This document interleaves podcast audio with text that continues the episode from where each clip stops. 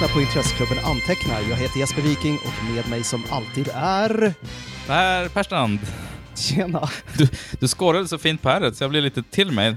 Är... Det lät nästan som Frank Finlay i filmen Life Force som vi ska prata om om Ja, en stund. Han har, märkte, du? han har ju några otroliga scener där han rullar som en extrem Shakespeare-skådis på syra, Ja, vilket var härligt. teaterskolning kommer Mm. till eh, användning. Mycket sånt som kommer i filmen. Men vi, ska inte, vi är inte där än. Först ska vi väl säga hej och välkomna som du sa och hur är läget med dig? Ja, Okej, jag har Mm. varit sjuk ett par dagar, legat här Mm. i feberdimma och haft ångest av begripliga skäl. och dessutom att jag hinner inte se så mycket heller. Man för tung i huvudet, så här, det går inte. Jag har släpat mig över till soffan, satt på tvn, försökt se några minuter eller någonting och sen bara lagt ner för att det, det går, det går Men inte. det är den värdelösaste formen av förkylning eller influensa. När man, liksom, man, man kan inte jobba, man, man kan heller inte passa på att se film. Nej, Bara, man, ligger bara och och... stöna och sucka. Nej, exakt. Till omgivningens stora nöje. ja, exakt.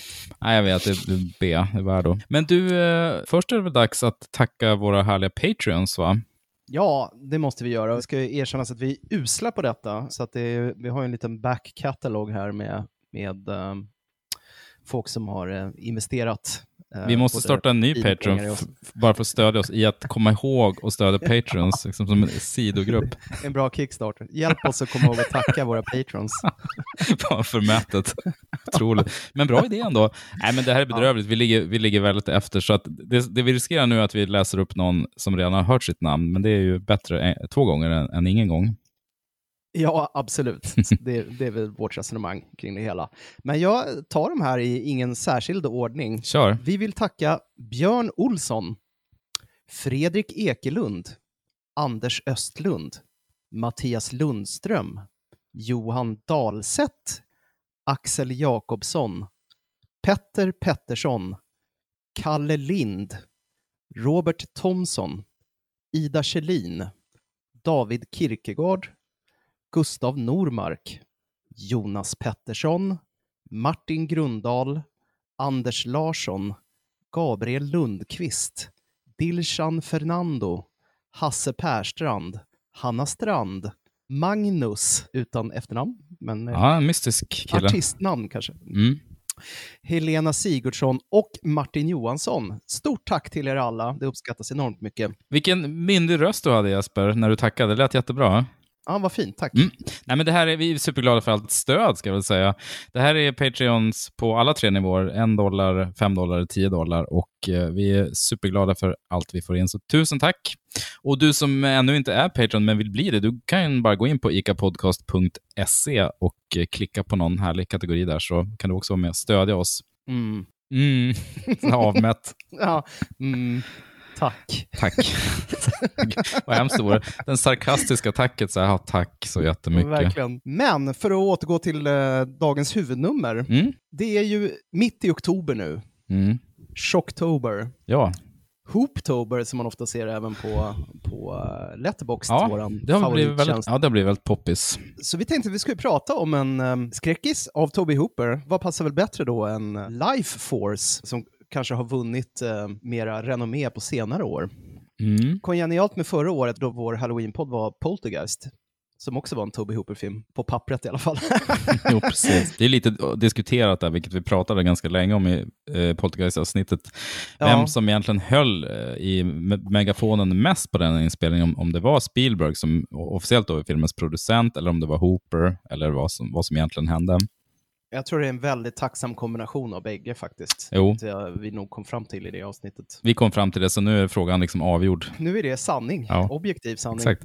Life Force är ju en film som kännetecknas av väldigt mycket och stora yviga gester. Och Mm. Det finns väldigt mycket att prata om här, så jag tänker vi, kan, vi ska försöka bryta ner det hela lite grann. Mm. Eh, vi kan väl börja med att prata lite om Toby Hooper bara generellt. Eh, han är ju som vi alla vet i någon sorts horror hall of fame tack vare Motorsågsmassakern då, Ja, precis. som han eh, kom ut med 1974. Men detta till trots så hade han ju ingen kometkarriär efter det. Jag menar, filmen han gjorde direkt efter är ju en ganska obskyr rulle som heter Eaten Alive, som jag skulle vågar påstå inte särskilt många sett. Mm. Har du sett Ethan Nej, jag har inte sett den faktiskt. Nej, den ligger faktiskt på YouTube i sin helhet. Eh, kan jag tipsa om. Mm. Att, eh, den kan man söka upp. Det är en väldigt eh, märklig film om en eh, vägmotellsägare som matar sina hotellgäster till en eh, alligator som man har i en, en liten sjö på, på tomten. Otroligt snygg film, men, eh, men eh,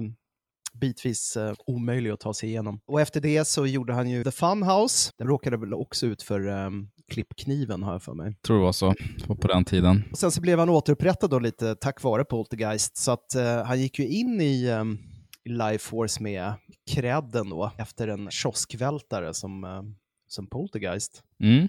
Och det här var väl den första i någon sorts trefilmsavtal han hade med Canon. Denna Precis. hörnsten i 80-talsfilm. Ja, verkligen. Och vi har ju snackat lite löst om att det vore kul att göra en Canon-podd. Eh, Mm. Vilket delvis har fallit på att det är så många filmer de gjorde, herrarna Golan och Globus. Men det vore Mm. samtidigt kul, för det finns ju mycket, mycket smarr i deras eh, verksförteckning. Och det kom Ja. ju två f- dokumentärer om dem nästan samtidigt för några år sedan också. Såg du någon av dem, eller såg du Nej, båda? jag gjorde inte det. Jag, jag Nej. har väntat med det tills vi skulle göra den, det avsnittet. Ja, just det. Bra. de målade ju också, eller finansierade med, med bred pensel så att säga. Det var ju, hoppar ju på allting från arthouse-filmer, och Oscar Bate-rullar Mm. Till Chuck Norris och Charles Bronson-rullar. Och Ja, där. Det är precis. väl det de är mest kända för helt enkelt. Både högt och lågt. Jo, de satsade på volym också, för de katalog. släppte ju så jäkla många filmer. Det är väl som du säger, att de, de eh, drog in på gångerna var de losade på karusellerna. Life Force är inspelade i eh, London, eh, klassiska Elstree Studios. Jag har för mig att de till och med hade Bond-scenen. Mm. Jo, men det var så. De fick ju tillgång till de här jättestora hangarerna. Precis som du sa, Toby Hooper var ju hot shit just då. Och eh, eh, Canon slängde ju på honom 25 miljoner till- på den här filmen, vilket var en jättebudget på den tiden. Och det finns ju flera kopplingar till Bond, för den, den är ju väldigt snyggt plåtad av Alan Hume som var en Ja. Bond-veteran. Han hade ju fotat dels Jedins återkomst, men också um, Octopussy och For Your Eyes Only och View to Kill. Han, han var liksom standardfotografen Mm. på Bond ett tag på 80-talet. Så att, och jag tror många i crewet också kan, hade jobbat med, med Bond. För, så det här var ju top notch av de brittiska filmarbetarna som eh, Jaha, åh fick nej. möta den här, den här cigarrtuggande. Ja. Men precis. Ett cigarrtuggande. Alla de här pratar ju om att han var så liten också. Han verkar vara kort, Toby Hooper. Han kom in, tuggade Mm. cigarr, eventuellt var lite, ha- hade koksat lite på morgonen, hade Ja, han var skinnbrallor. väl peak kokain just då. Jo, det var, det var nog mycket sånt. Och det här var ju inte, det hade ju gått i och för sig tio år sedan Motorsågsmassakern, men man kan ju tänka sig att Hooper var van vid lite mer indie-stämning kanske på sina filmsätt. In the tail of Haley's Comet, there's something wrong. Something ancient. Something evil. Jesus. Houston, we have a problem. Something's happening to me. Something hungry. That's brought to Earth. She's destroyed worlds. That girl was no girl. She was totally alien to this planet and our life form. And totally dangerous. Ska vi dra ett synopsis först? Ja, har du ett? Jag, har, jag har två stycken faktiskt. Båda är ganska roliga och eh, kompletterar varandra på något sätt. Vi kan börja med den som jag hittade på Svensk Filmdatabas. Filmen hade, hette ju Rymdens vampyrer när den gick upp, upp i Sverige. Eh, och, och synopsis är då, under Churchill, ett jordiskt rymdprojekt kring Halleys komet, så påträffar en expedition tre sarkofager innehållande en kvinna och två män. Nere på jorden får de liv och livnä- livnär sig som utsugare genom att tömma människor på deras livskraft i en sån utsträckning att det vållar politisk oro i Västeuropa. Det var lite kul. Men politisk oro vet du tusan. I Västeuropa? Ja, just Västeuropa. Sen ska jag snabbt dra en från filmtipset också. Som, den börjar lite så här in medias res, som man brukar säga. Oh. De kommer tillbaks från en komet med vampyrer från yttre rymden. Vampyrerna tar över hela London. Det enda som finns kvar är de brittiska myndigheterna som försöker fånga en vacker flicka som verkar ansvarig för det hela.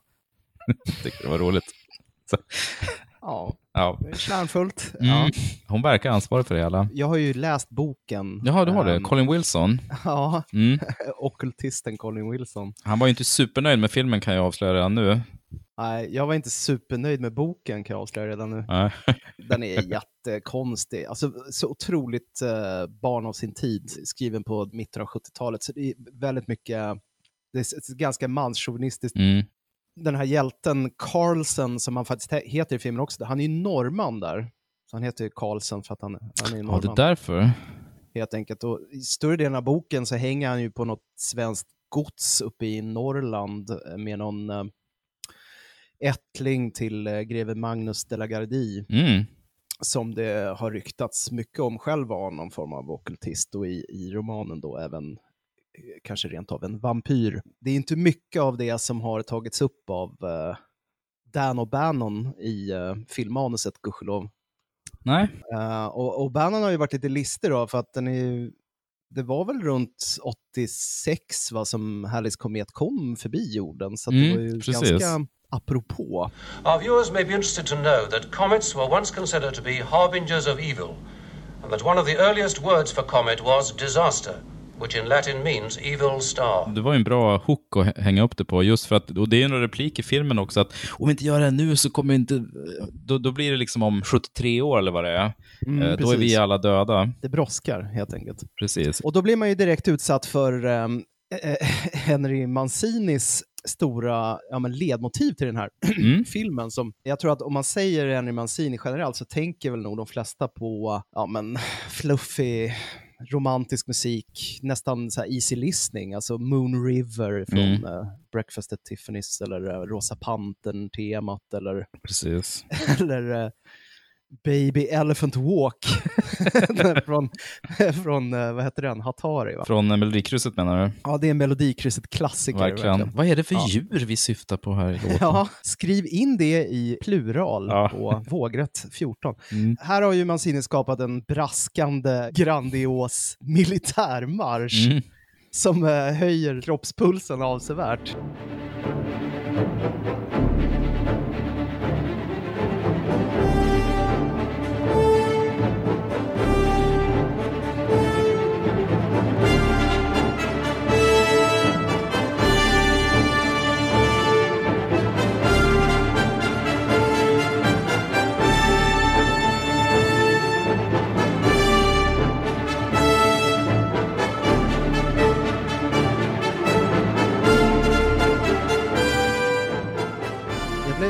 Blev nästan s- så nervös av, eh, av hans ledmotiv. Mm. Speciellt att han gör det, här, jag menar, jag kollar, han hade ju nyligen vunnit sin fjärde Oscar till exempel för Victor Victoria.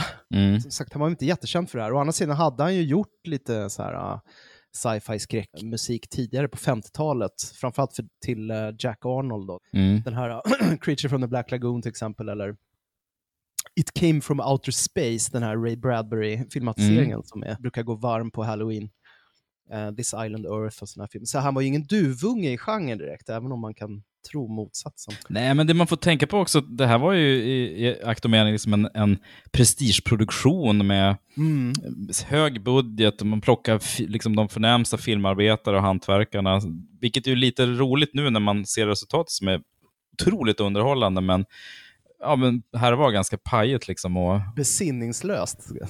ja, jag var lite mild där. Jag höll igen lite. Ja, nej, men det är i alla fall ett väldigt effektivt ledmotiv. Det har ju samma aggressiva blåsektion till exempel som James Bernard använde i, i uh, Hammer-filmerna. Mm. Som Dracula eller Devil Rides Out etc. Och den kopplingen, just Hammer-kopplingen är ju också uttalad av både regissören och eh, alla som arbetade på filmen att det här Mm. var ju på många sätt en, en hommage till Hammer-horror-eran Precis. man blir så slagen i facet direkt i alla fall av, av musiken och så, Mm. så kommer man rakt in i eh, handlingen här när de eh, studerar kometen och upptäcker det här 150 mile långa skeppet. Har du räknat ut hur mycket det blir? Nej, 24 mil långt. ska det 24 vara. mil lång. Ja, det är ganska Jaha. långt. En av favoritgrejerna i filmen, det är ju en ganska mäktig scenografi, även om det här var, känns lite som så här lågbudget-giger. Eh, Men just skeppets design som är som en lång kvast, eller vad man ska säga. Eller gräslök, eller? Nej, Det är de är ett lång purjo, eller para, de, Jag tror de till och med, någon astronaut säger så här, It looks like a giant umbrella, vilket inte låter så här jättecoolt, Mm, men... Jag gillar det, jag håller med om att det är, det är lite giger, Mm, men det är skruvat lite mer åt katedralhållet hållet, så här, lite gotiskt. Ja men precis, just att det är fladdermus. eh, Men om Mm. Giger hade mer så här kroppar och tunga och tänder och så här, mer så här, som könsorgan så är det här mycket mer, ja men som du säger, gotiskt. Det är mer fladdermusvingar och monster och sådär. Mycket mer ornamenterat Mm, än, mm. än eh, organiskt. Precis. Mäktigt när de är inne i det. Det är ju väldigt så här, Lovecraftianskt konceptet med ett enormt uråldrigt rymdskepp. Mm. Som de, eh, det, var, det var faktiskt något som var bra i romanen kan jag påpeka. Att eh, hela beskrivningen av när de rör sig i de här enorma enorma korridorerna. Det är ju härligt att se lite um, scenerier. Alltså Mm. de, har ju, de byggde ju de här miljöerna. Mm. det är så, man blir alltid så glad när det är, det är uppenbart att det är någonting man faktiskt kan ta på Mm. och inte bara en, en eh, green screen. Nej men precis, och, och en av favoritmiljöerna är verkligen um, interiören på skeppet med det här enorma rummet med de här kristallformade Mm. poddarna där som var och en liksom ska fyllas med, förstår man senare, liksom fyllas med ett liv. Det ser Ja. Verkligen gigantiskt ut och det, är- det, är, det är någon matte painting antagligen kombinerat med ett stort eh, kulissbygge men ser väldigt bra ut. Nej, fantastiskt. Eller tror Jättefint. de byggde hela det i taket också? Det är nästan för stort. Det är någon kombination. Mm. Det är en trompe-l'œil-effekt. Jag, tror- jag tror de har eh, maskat och, och lagt på glasmålning. Måste nog vara så. Det ser väldigt bra ut i alla fall. Inledningen är ju ganska stillsam ändå. Så här krypande obehagsstämning. Mm. Den symptomatiskt också för att nu har ju hjälten, han är ju förvisso där, men han är ju inte fullfjädrat galen än som han är i stora delar av filmen. Det är ganska avslappnad stämning, Mm. även när de kommer till jorden och det börjar eh, uppdagas att, eh, att det här faktiskt är energisugande Mm. vampyrer av något slag, så är det väldigt mycket stiff upper lips. Alltså det Mm. är ingen som ballar ur direkt när, när folk förvandlas till uh, urholkade zombies. We're going to do our first dissection now. Provided, of course, that Dr. Falada agrees they're dead. I don't know that I'm qualified to pass judgment on alien death. You would agree that they're less alive than we are. Hjälten Carlsen, när han kommer tillbaka till jorden med eh, lite exposition och uh, modig blick, Mm. spelad av, av Steve Railsback då, som, vad är han mest känd för? Är det Charles Manson, den här Helter Skelter? Jag, jag tror det. Det var ju en tidig roll för honom. Han spelar Charles Manson och han har ju sagt att han, efter den så fick han ju bara eh, erbjuda dem samma typ av skurkar eller psykopater, så han gjorde ju ingenting på drygt ett år. Och sen när han Nej. fick den här, för han, var, han, var, han sa det, tar jag en sån roll till så blir jag ju fast i det facket for life. Så han Mm. väntade ju eh, tills det skulle komma något roligare. Och då kom ju Life Force. Sen, eh, han är väl med i den här The Stuntman också, med Peter Ja, O'Toole. just det, det är sant. Ja. Eh, för det, det är där jag minns honom också från. eh. Men eh, han hade nog kanske inte skakat av sig psykopaten riktigt än. Han blir mer vildögd som du säger och tokig, Ja, alltså, allt som filmen mer- går. frustande, fradgande filmhjälte får man ju leta efter. Och det känns också att när han kommer tillbaka i det med den agensen, då piskar han upp någon sorts stämning så att alla de här teaterskolade britterna runt omkring honom skruvar upp sina leveranser Mm. till 11 de också. Mm. Ja, men det, det är väldigt fascinerande för att de, de spelar på olika sätt. Alltså Raceback spelar över jättemycket fast på sitt liksom amerikanska, mer naturalistiska, mustiga sätt. Mm. Medan Peter Firth, eh, som är de brittiska skådespelarna med Firth i spetsen, då, för han går ju helt bananas, vilket vi kan återkomma till. Men de, Ja. eh, de går ju mer i någon slags hypat Shakespeare-mode och deklamerar sina repliker med väldigt tydligt och spelar över på ett annat sätt. Men alla är lika högstämda och liksom gravallvarliga hela tiden. Det rappa Richard Burton-sättet att Mm. prata, överartikulerat och... Precis.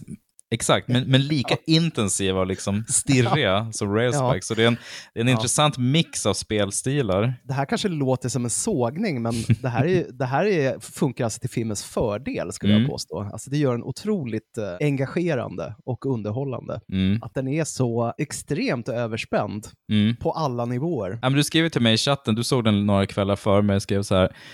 Det är en Hammer-hommage av Guds nåde. Du har en hel kväll framför dig. Allt med filmen är överspänt. Den tar sats från fotknölarna. Och det stämmer verkligen. Det bara skruvas upp och skruvas upp och alla spelar på det här jättestora sättet. Och det är mycket så här stirr och otroligt intensivt. Och jag tror du har rätt för att det, det blir ju förhöjt. Det hade blivit kanske lite tråkigt annars. För storyn är inte supermärkvärdig. Det är ju en alien invasion-plott liksom, som man har sett i andra varianter förut. Derivative, som man gillar att säga på engelska. Mm, precis. läser man ofta i, i genrerecensioner. Derivative script. Mm. Avfärda en film med ett enda ord. Men där Steve Uppelip kommer ju ändå igen, bara flicka in liksom en bit in i filmen när, när regeringen är inblandad, då kommer ju um, Rails back och forth till, uh, ska träffa premiärministern och då möts de ju upp av en sekreterare som bara "Ooh, “Then if you like a cup of tea?” och är jätteartig sådär och ska fixa te till en fast det är panik och bara det brinner överallt. Då ska vi ändå sätta sig ner och dricka lite te, det känns Jajamän. fint ändå. Vi får inte glömma att, lyfta Matilda May här som Nej. var Toby Hoopers stora upptäckt. Balettdansös egentligen. Mm. Är det långfilmsdebut här? Det är det va? Ja, jag tror hon hade gjort några produktioner. Hon är fransyska då, eh, för övrigt. Jag tror hon hade gjort några små grejer i uh, olika... Jag tror att det kanske var att hon gjorde... Hon gjorde en tysk serie där som väldigt ung. Men hon presenteras ju här som and introducing, för det är ju när man är med i en amerikansk film, det är då liksom det börjar. Det är då det är på riktigt. Ja, då är det på riktigt. Men han gjorde ju casting med jättemånga förhoppningsfulla unga brittiska och tyska skådisar. Men grejen var ju att de skulle ju förväntas vara nakna nästan hela filmen, så det var ju ganska få som, som ville ta det Ställde upp steget. Mm. Ja. ja, precis. Och hon spelar ju då den här yppiga bossvampyren. Ja, precis. Hon, Som hon en- heter ju ingenting mer än Space Girl, typ. Ja, av oklara skäl så ska hon gå runt naken i hela filmen igenom Mm. i princip. Eh, Det vanliga hade varit kanske att hon var naken i början men sen drog på sig något. Men det är som att hon är så obrydd kring eh, Mm. Alltså att det här med, med nakenhet är väldigt högst mänskliga Precis, värderingar. det gör att- henne omänsklig. Och Mm. samtidigt, eftersom hon bara träffar män, de, de blir ju alla helt förhäxade av henne. För hon är så övererotisk. Overwhelmingly sexual, som de kallar henne. Ja, just det. Hon är ju precis som Dracula själv, liksom en sexdynamo som eh, bara överrumplar folk med Mm. sin djuriska magnetism. Tell me again how the girl overpowered you. She was the most overwhelmingly feminine presence I've ever encountered. I was drawn to her on a level that, Was it sexual? yes, overwhelmingly so. And horrible. Hon är bra, tycker jag. Mm. Alltså hon rör sig väldigt, man, hon ser ju aldrig, ehm, jag skulle ju vara extremt självmedveten och gå runt näck sådär i, i eh, miljöer med en massa människor. Men som, eh, som dansös då så antar jag att hon har kanske en, en annan syn på sin kropp kanske än vad Mm. många andra människor har. Ja, men precis. Hon är ju helt chosefri. Och spelar bra, måste jag säga. Alltså hon är ju, det är ju inte särskilt förföriskt med ett par tuttar, men hon gör ju väldigt mycket med, med, med minspelet. Och, Mm. Jo, men precis. Blir, eh, utan att det blir löjeväckande. Nej, men hon, hon kunde ju knappt någon engelska heller, så hon, hon lärde sig replikerna fonetiskt om jag förstått rätt. Och sen lärde hon sig under inspelningen som drog över med många veckor så hann hon väl lära sig en del också. Så, nej, jag tycker hon är bra, för hon, hon ska ju vara förtrollande men samtidigt så otroligt så här, återhållsam men eh, hypnotisk. Men det blir aldrig stelt utan hon gör en bra... När är det filmen liksom börjar spåra ur, tycker du, på ett positivt sätt? För mig är det den här scenen när um, de tar sig till det här um, sjukhuset för uh, kriminellt sinnessjuka människor Mm. och ska förhöra någon sjuksköterska där Mm. om var den här uh, vampyren befinner sig någonstans. Och um, Carlsen, hjälten, han har ju han har ju format någon sorts telepatiskt band med vampyrerna så att han, han kan känna folks intentioner, Precis. läsa av folk och han, han konstaterar liksom att ja, men den här uh, sjuksköterskan hon är en extrem masochist. Mm. Så jag måste, jag måste spöa henne lite Mm. grann, för hon vill det innan hon, innan hon säger vad vi vill höra. Ja, jag vet. Ungefär där. Och, och ehm, Peter Firth säger så här, ja men det är lugnt, jag sätter mig, jag är en I'm a natural voyeur, Jag vet, säger han. jätteslisig. Det är som att tappa hakan Mm. faktiskt. Det- Den scenen studsar man ju på givetvis nu och den hade ju inte, den hade inte lirat riktigt. Hade inte flugit idag. Inte Nej. jättebra. Han, han, jag menar, han spöar på henne ordentligt och det, det är också som att hon blir upphetsad på något sätt. Det, hela Mm. filmen, det är så mycket liksom, uppdämd manlig kåthet som, som eh, kommer få utlopp i den här filmen på något sätt. Det är så mycket Ja. så här, manlig energi. Jag skulle nästan säga typ pojkig kåthet. Alltså, det är Jo. som att en, en tolvåring har skrivit det här. Jo, men lite så är det absolut. Ja, härligt, men samtidigt lite farligt, med, Mm. läskigt med, med sex och så här. Eh, Jo, men det, det, man får ju lite så här carry on eller window cleaner-vibbar Mm. här och var. Det, det, Ja, och framförallt när hon går runt näck och, eh, och nattvakterna på eh, myndigheten, där hon, där de, alltså rymdmyndigheten där hon har, ja, alltså de gör double takes ja och men exakt. vet, det är mycket så här cool. Ja. Det, det är lite Alltså, så. Det är det. 4-9 to control. You'll never believe what I'm looking at. Precis, och jag, jag tänkte precis ta det som exempel, för filmen i sig är ju ganska humorbefriad. Det finns några, det som finns i form av comic relief, det är just när hon går runt näck och de här vakterna tappar hakan och trillar ihop så här. Oh, blimey. Ja, verkligen. Otroligt snyggt fotat. ehm, Mm. Och um, ljusat. Hume har ju gjort ett toppjobb. Eh, Det är ju, alltså snacka om Hammer-traditionen. Det är precis som, vad fan hette Terence Fishers go-to-fotograf Asher? Hette han va? Jack Asher. Så otroligt snyggt och framförallt hur de har ljusat Matilda May också. I, de liksom dränker henne i gel lights i så här rött och Mm. lila och alltså det är verkligen, känns bitvis som att den är gjord på 50-talet. Mm. Det är otroligt snyggt. Det blir som, hela filmen blir som en karamell som man Mm. suger på. Men jag håller med, filmen börjar ju spåra just i den scenen med örfilen och sen strax efter det så, så pratar de med huvudläkaren där som spelas av Patrick Stewart. Som kommer in i handlingen. Det är så här, yes, nu, han är med, vad kul. Och han pratar ju på sitt superverserade sätt förstås. Men sen så, han är ju inte med. Jag läste någonstans, han har, han har bara 18 minuters screentime i hela filmen, så det är ganska litet inhopp han gör innan han liksom blir besatt. Och då kommer den här Mm. otroligt eh, snurriga, som, eh, högstämda scenen när eh, Raceback ska, ska försöka få fram demonen från, från hans insida och Ja. skriker där “Are you in there? Are you in there?” och det snurrar och snurrar. Det är som, nästan som här rummet i Poltergeist när leksakerna bara Mm. Ja. snurrar runt. Allting är Väldigt helt likt. galet. Det är rätt snygga specialeffekter i den scenen faktiskt, för det är ju Jättefint. lite är det ju så här, ja, men om du står och skakar så skakar vi på kameran, men samtidigt så roterar och snurrar skåp och flyger så här utan att man ser några snören, så det, är- det är rätt, eh, rätt stiligt gjort. Väldigt utdragen scen också. Den är jättelång. ja, men ja, det går an. Det är njutning att se. Alltså, Visst är det. eh, John Dykstra var väl ansvarig för effekterna på den här. Mm. Men det är kalas. Alltså, det är mycket av hans specialties. Det är så här, ja, men ljusslingor som fladdrar omkring i luften. Och, Mm. Som du säger, det är väldigt poltergeist och um, Ghostbusters-aktigt.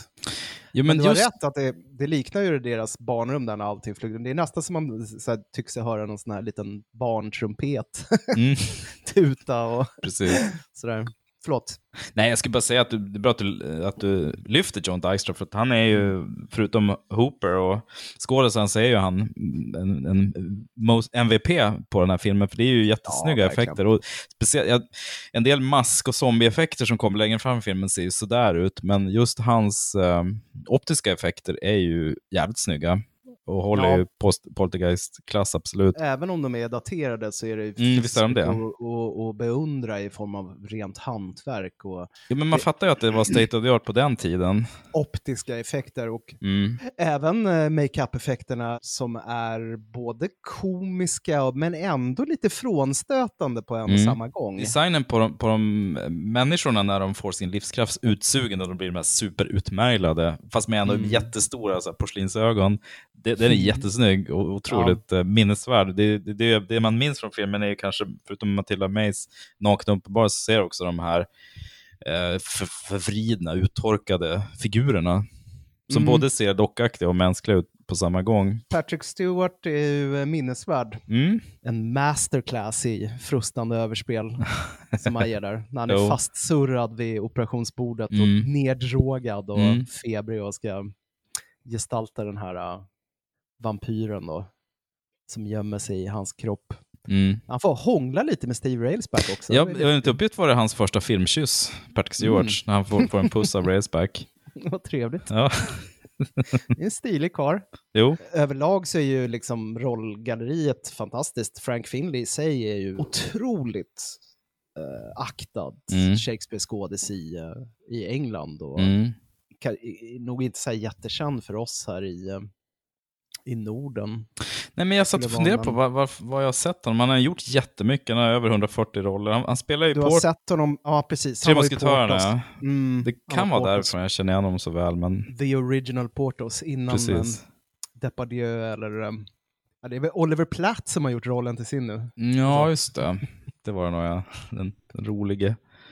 Nej, men sen måste vi nämna Aubrey Morris också, eh, som jag verkligen tyckte jag kände igen. Sen insåg jag att han är ju med i Clockwork Orange, spelar den här Mr. Deltoid som är Ja, social Ja, eh, precis. ass- assistenten. Va? Precis, Mm. som är otroligt slisig. Han spelar ju på samma sätt. Han är så här hopkrupen och stirrig och spelar över jättemycket också. Det känns som han, Ja, han spelar nästan Igor så här i någon Frankenstein-rulle. Han, han, är, han har ett annat, en annan sorts överspel. ja, han ser så knipslug ut. Mm. Det ser ut som ögonen ska är- poppa ur sina hålor nästan. Visst är det väl han som är med i The Wicker Man Ja, också? precis. Det är Den han. här, han som har hängt upp eh, blindtarmar Mm. på sina grödor. Mm. Vad det nu han har gjort. precis. Ja. ja, han är härlig. Ja, ändå. jättebra. Jag är så fascinerad över hur, hur, um, hur uppskruvade alla blir. Mm. Carlson, you've got to tell me what happened. What really happened on the Churchill. It wasn't Rawlings who destroyed the radio equipment and the ship's tapes. It was me. Why? I didn't want the Churchill to be able to reach Earth. And if it did, I didn't want anyone to know what happened. What did happen? I opened her seal animation case. Either I did it or she did it. I couldn't help myself. I've never experienced such. I was in love on a level you've never known, Kane. Jag måste säga att de här uh, massscenerna på slutet, skit, det är väl inte att spoila att det liksom når ett crescendo i sista akten. Men Nej, det bygger ju mot det. huvudsakligen så går ju storyn ut på att det kommer vampyrer till jorden som lyckas fly. Och sen så blir hjälten och, och eh, hans kompanjon Peter Firths, vad är han, S- SAS, eh, Mm, SAS-officer. blir ivägskickade på någon sorts villospår ut på landsbygden för att Mm. vampyrerna vill inte att de ska upptäcka deras egentliga plan, vilket är att suga livet ur, ja vad var det, Västeuropa? Eller? Ja, det blev politisk oro i Västeuropa. ja. Men det går ju direkt på liksom regeringen att ta över premiärministern och kabinettet och sådär. Så att det Ja. blir totalt mayhem i London. Och de ska eh, skicka upp allas själar eh, till moderskeppet då, via eh, Sankt Pauls katedral Mm. av oklara skäl, men det är uppenbarligen någon sorts bra antenn då. Mm. Ja, men man får ju lite um, Prince of Darkness-vibbar ju med den här strålen som Mm. är mitt i en kyrka. Liksom. Det är kul också, för att, det kan jag tänka mig att det tas upp mer i boken, men de säger ju vid något tillfälle, jag vet inte om det är Frinley som säger så att nu har han förstått så att vampyrerna genom historien har ju kommit från rymden. Liksom. Att det vi känner till om Dracula och Ja. sånt där, det var ju rymdvampyrer. Och det är ju en, det är en intressant take på hela Ja. legenden. Kommer de och skördar Mm. människoliv? Ja, det är ju en cool premiss, helt Mm. klart.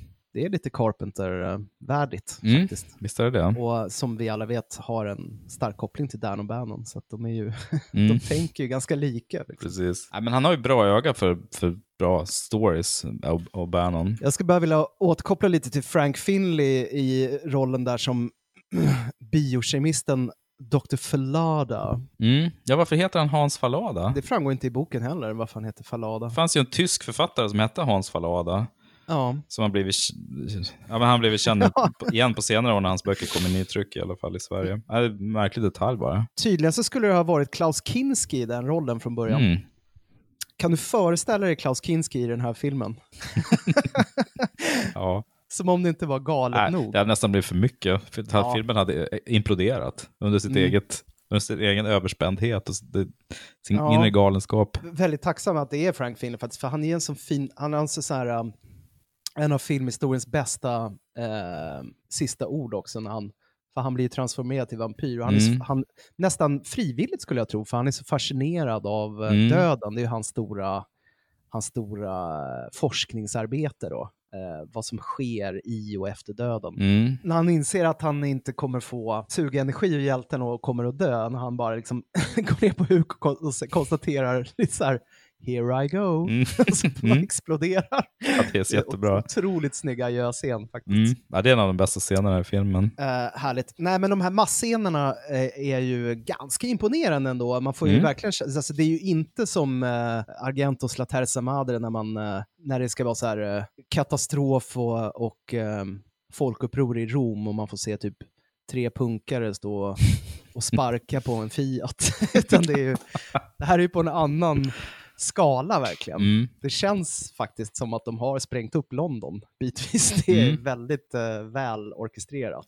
Ja, Men det, det är fina modellscener, som mm, rätt uppenbart att det är en modell, men sen är det ju också eh, gatuscener. Det är inte bara samma gata från olika vinklar, utan det är olika locations. Så det, det, är, det är rätt snyggt, det är rätt episkt. Ja, faktiskt. Och, Med och, många, många statister som vrider sig i plågor och käkar på varandra. De ska ju ta sig igenom den här stan, Mm. både till bil och, och till fots.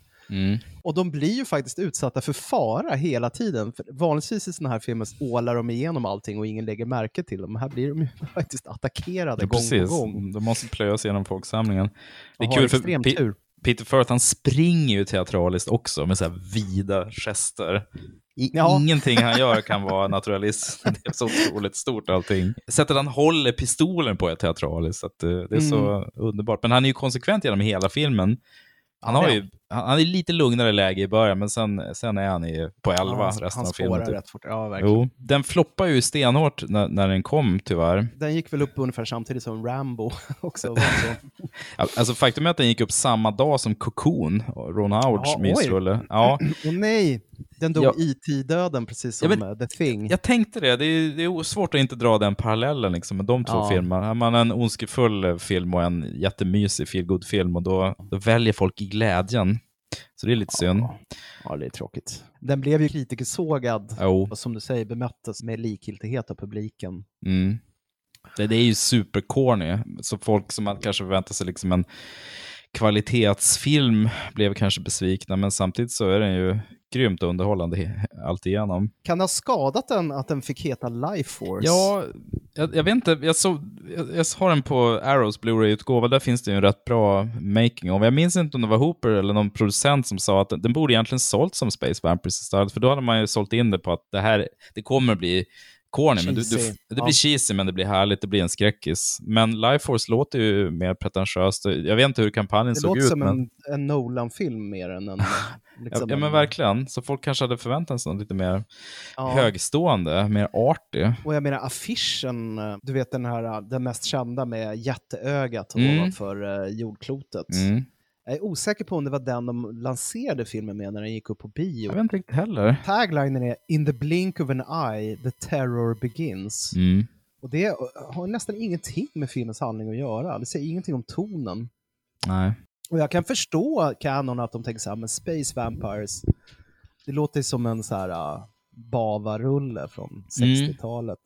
60-talet. Ja, men lite för low rent, lite för trashy för dem. Men det här var kanske, för de hade gjort mycket sånt, Chuck Norris och sånt där, så det här kanske var deras försök att liksom bli lite mer eh, salongsfähiga. Nu, nu kommer vår eh, liksom, Vår högbudgetsatsning. på- alien. Ja men exakt, här kommer vår Alien. Och de, det finns ju naturligtvis beröringspunkter mellan de två filmerna eh, i handling och sådär, men det blev ju inte riktigt så. Tråkigt nog. Men Mm. som sagt, den har ju vunnit i popularitet på senare dagar. Det har kommit ut en jättefin Blu-ray-utgåva som vi båda har. Mm. Det var Arrow som... Precis, det är en Screen Factory-utgåva från början, sen har Arrow tagit över, men de har lagt till eh, lite nytt extra sådär. Det är då, jag tror det är Arrow som har gjort den här längre filmen med alla brittiska typer som är med. Ja, men intervjuerna, och de är ganska... med... Ja, men det är tur med eh, diverse 70-plussare som, som jobbade på Elstree med filmen, då, idel britter. Och de är ju de är härliga, för det är inte så här I love working with Toby, he's such a great artist. Utan de Ja. är ju helt öppenhjärtiga, så här, men det var jävligt mycket kokain som snurrade runt. Toby Hooper kom in, någon är så artig, så här, han var, det verkar som att han druckit jättemycket kaffe. Jag vet inte om det är en eufemism för att han hade dragit i sig några linor.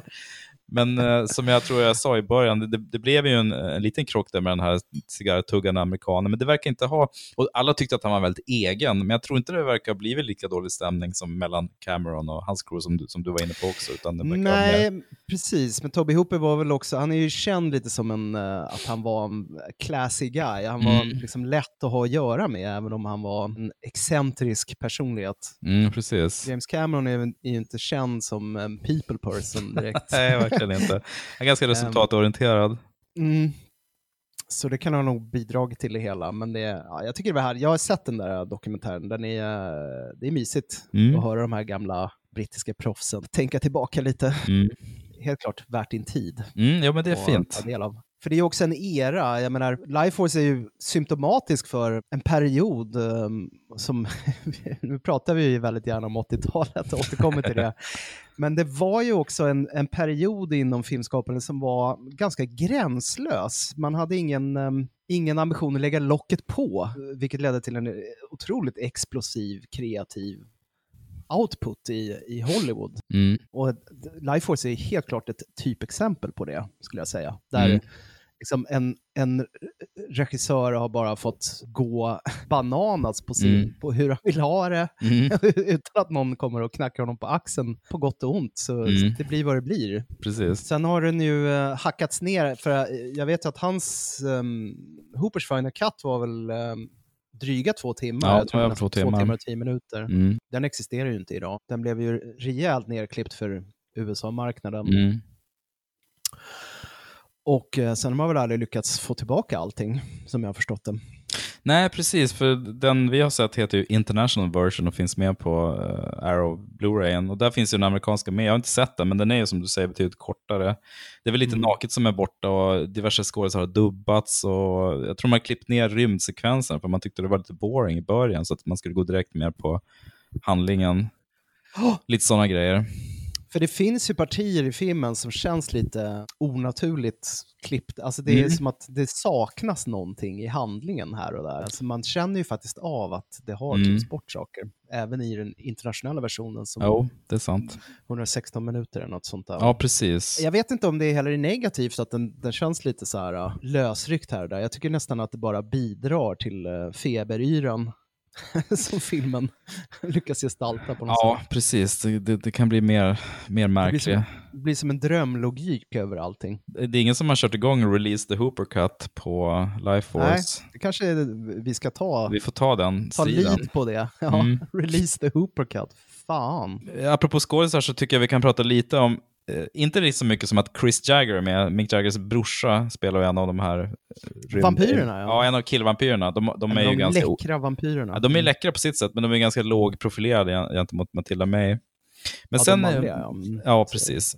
Mikael Gotthard, som jag vet att vi har, eller Michael Gotthard som jag snackade om i Ivanhoe-podden, han spelar ju Jajamän. Athelston, den, den nedsjukna Athelston. Ja. Brave Athelston! Eh, som det bara finns en person som tycker är brave.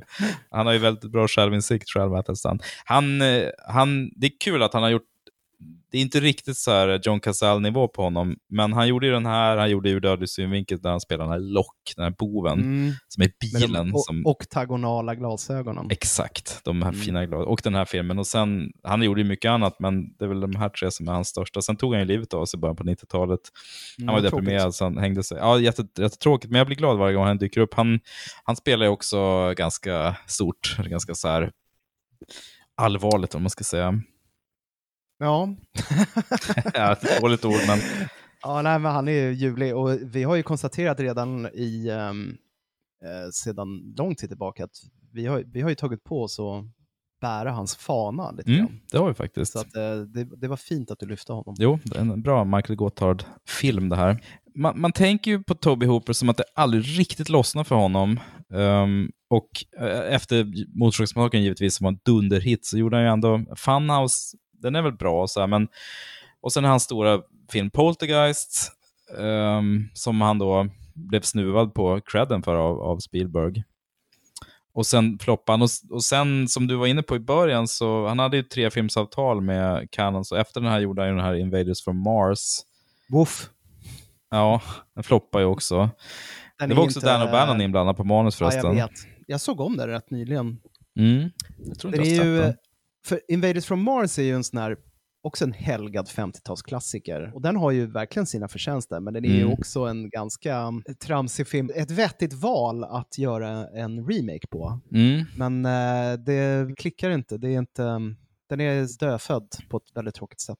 Nej, men jag blev sugen på att se den. Och så efter den gjorde han ju den här uh, Motorsågsmassakern 2 som ja, Mm. det, det gick okej. Det blev ingen, ingen, eh, ingen jättehit. var väl, men... eh, det var väl eh, tonalitetsmässig Mm, krock med publikens förväntningar där. För det är ju en komedi. Alltså det, han, har ju, han gjorde ju en, en satir. Precis. Dennis Hopper är helt fantastisk i det. Men den har väl vunnit respekt och uppskattning nu på senare år, precis som, eh, som Jo, precis. Det har han nog. Eh, Nej, så det var ingen bra deal för Canon.